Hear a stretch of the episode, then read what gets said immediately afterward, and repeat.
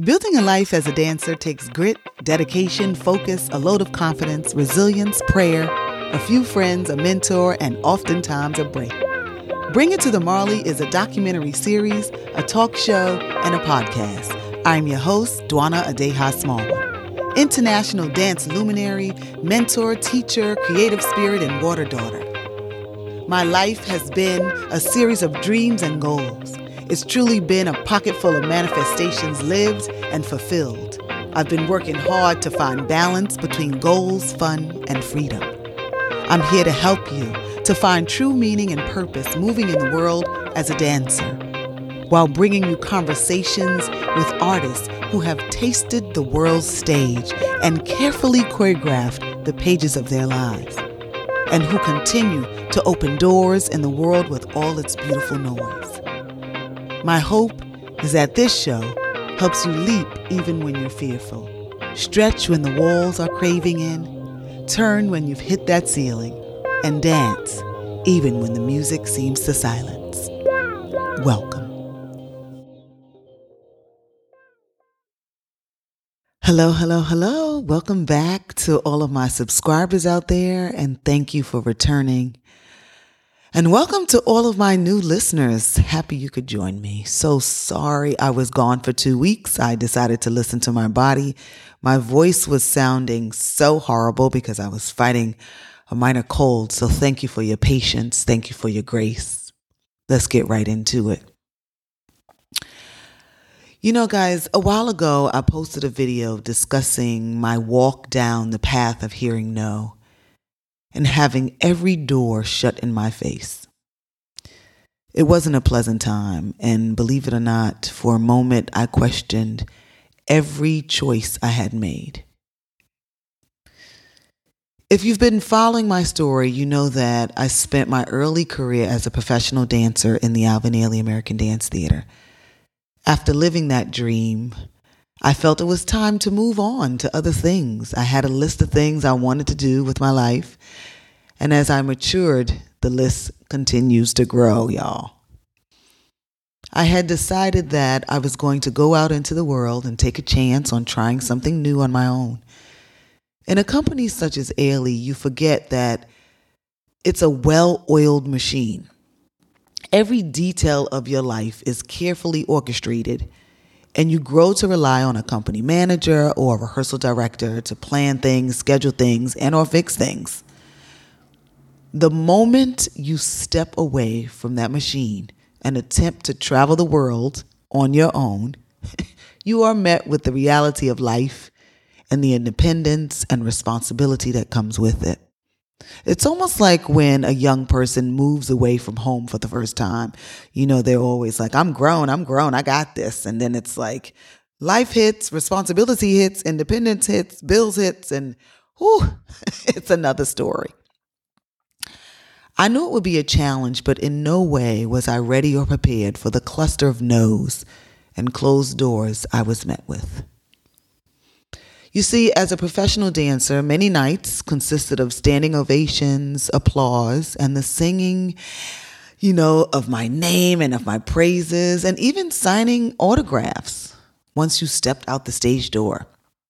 I had made it to the top of my career as a dancer, having been on the cover of magazines, on the sides of buses, and had been the subject of countless reviews in the paper.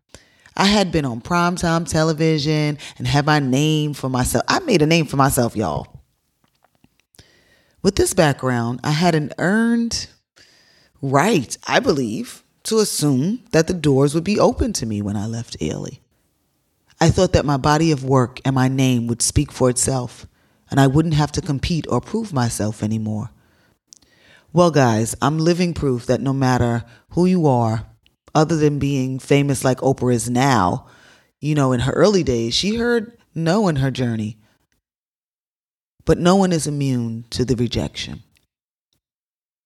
And to be honest, I allowed the applause to go to my head a bit.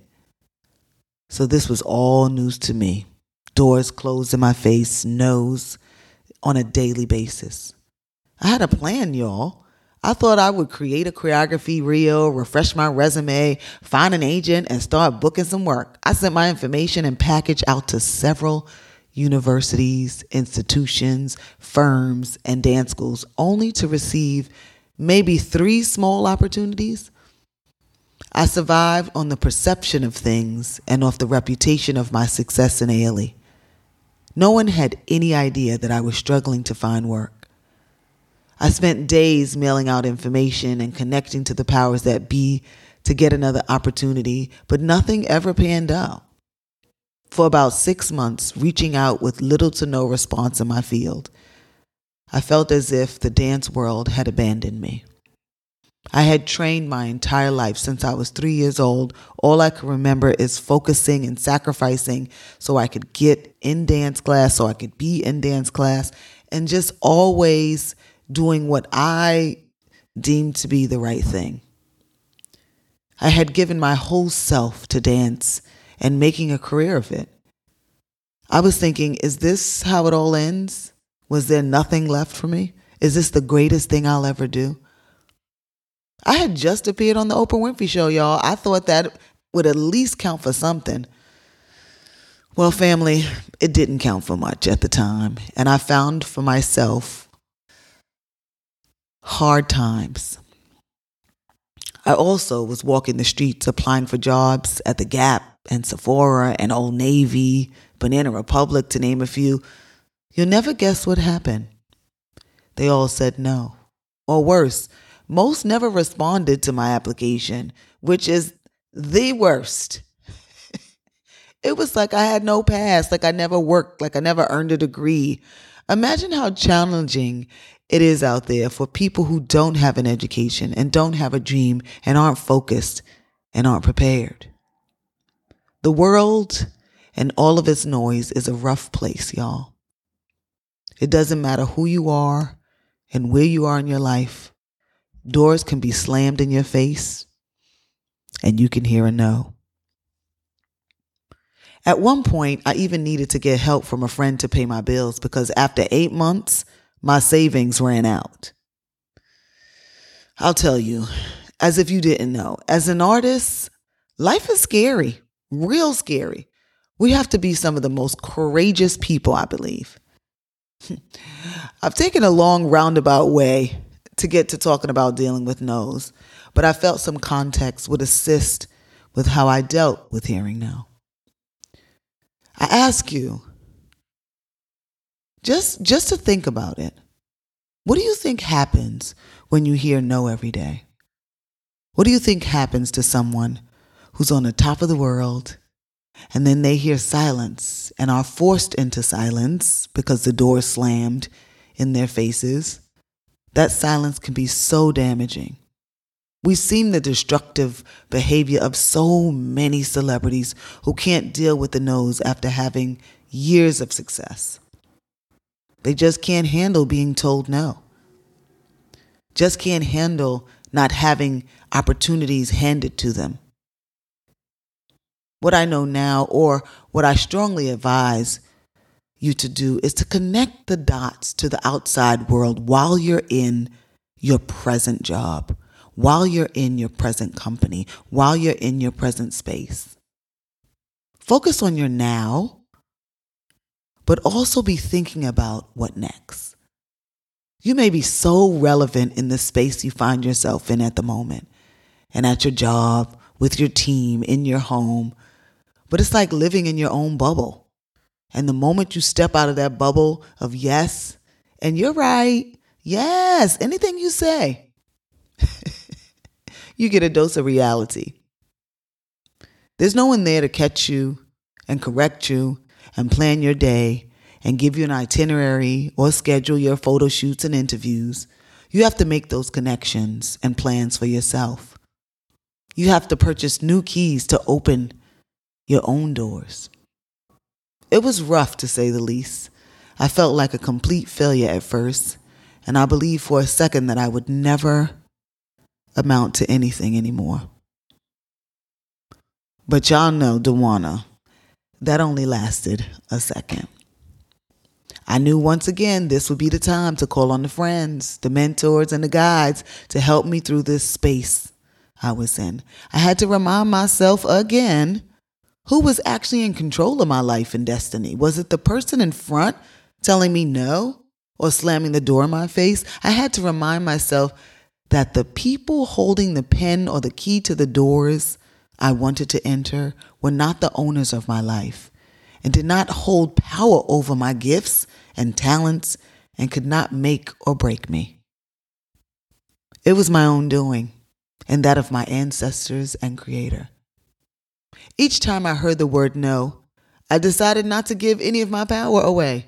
I said, No, you won't wanna. Not today. You are gifted and talented, and just because this person can't see and may be very well threatened or afraid of your gifts and is intimidated by it doesn't mean you aren't worthy of your dreams and don't deserve a door to open for you. When you think of no, most think it's a personal dig on their character and being. This is so not true. Unless you believe this or internalize the no, it can eat away at your self esteem. Today, I'm going to need you to tell yourself to remind yourself that that door, the one behind the no, was not for you. That's simply the creative's way of saying you're too good for what is behind that door. That key will only unlock pain and disappointment. So I'm not opening it for you. It's the Creator's way of protecting you and shielding you and preparing you for all that you were made for.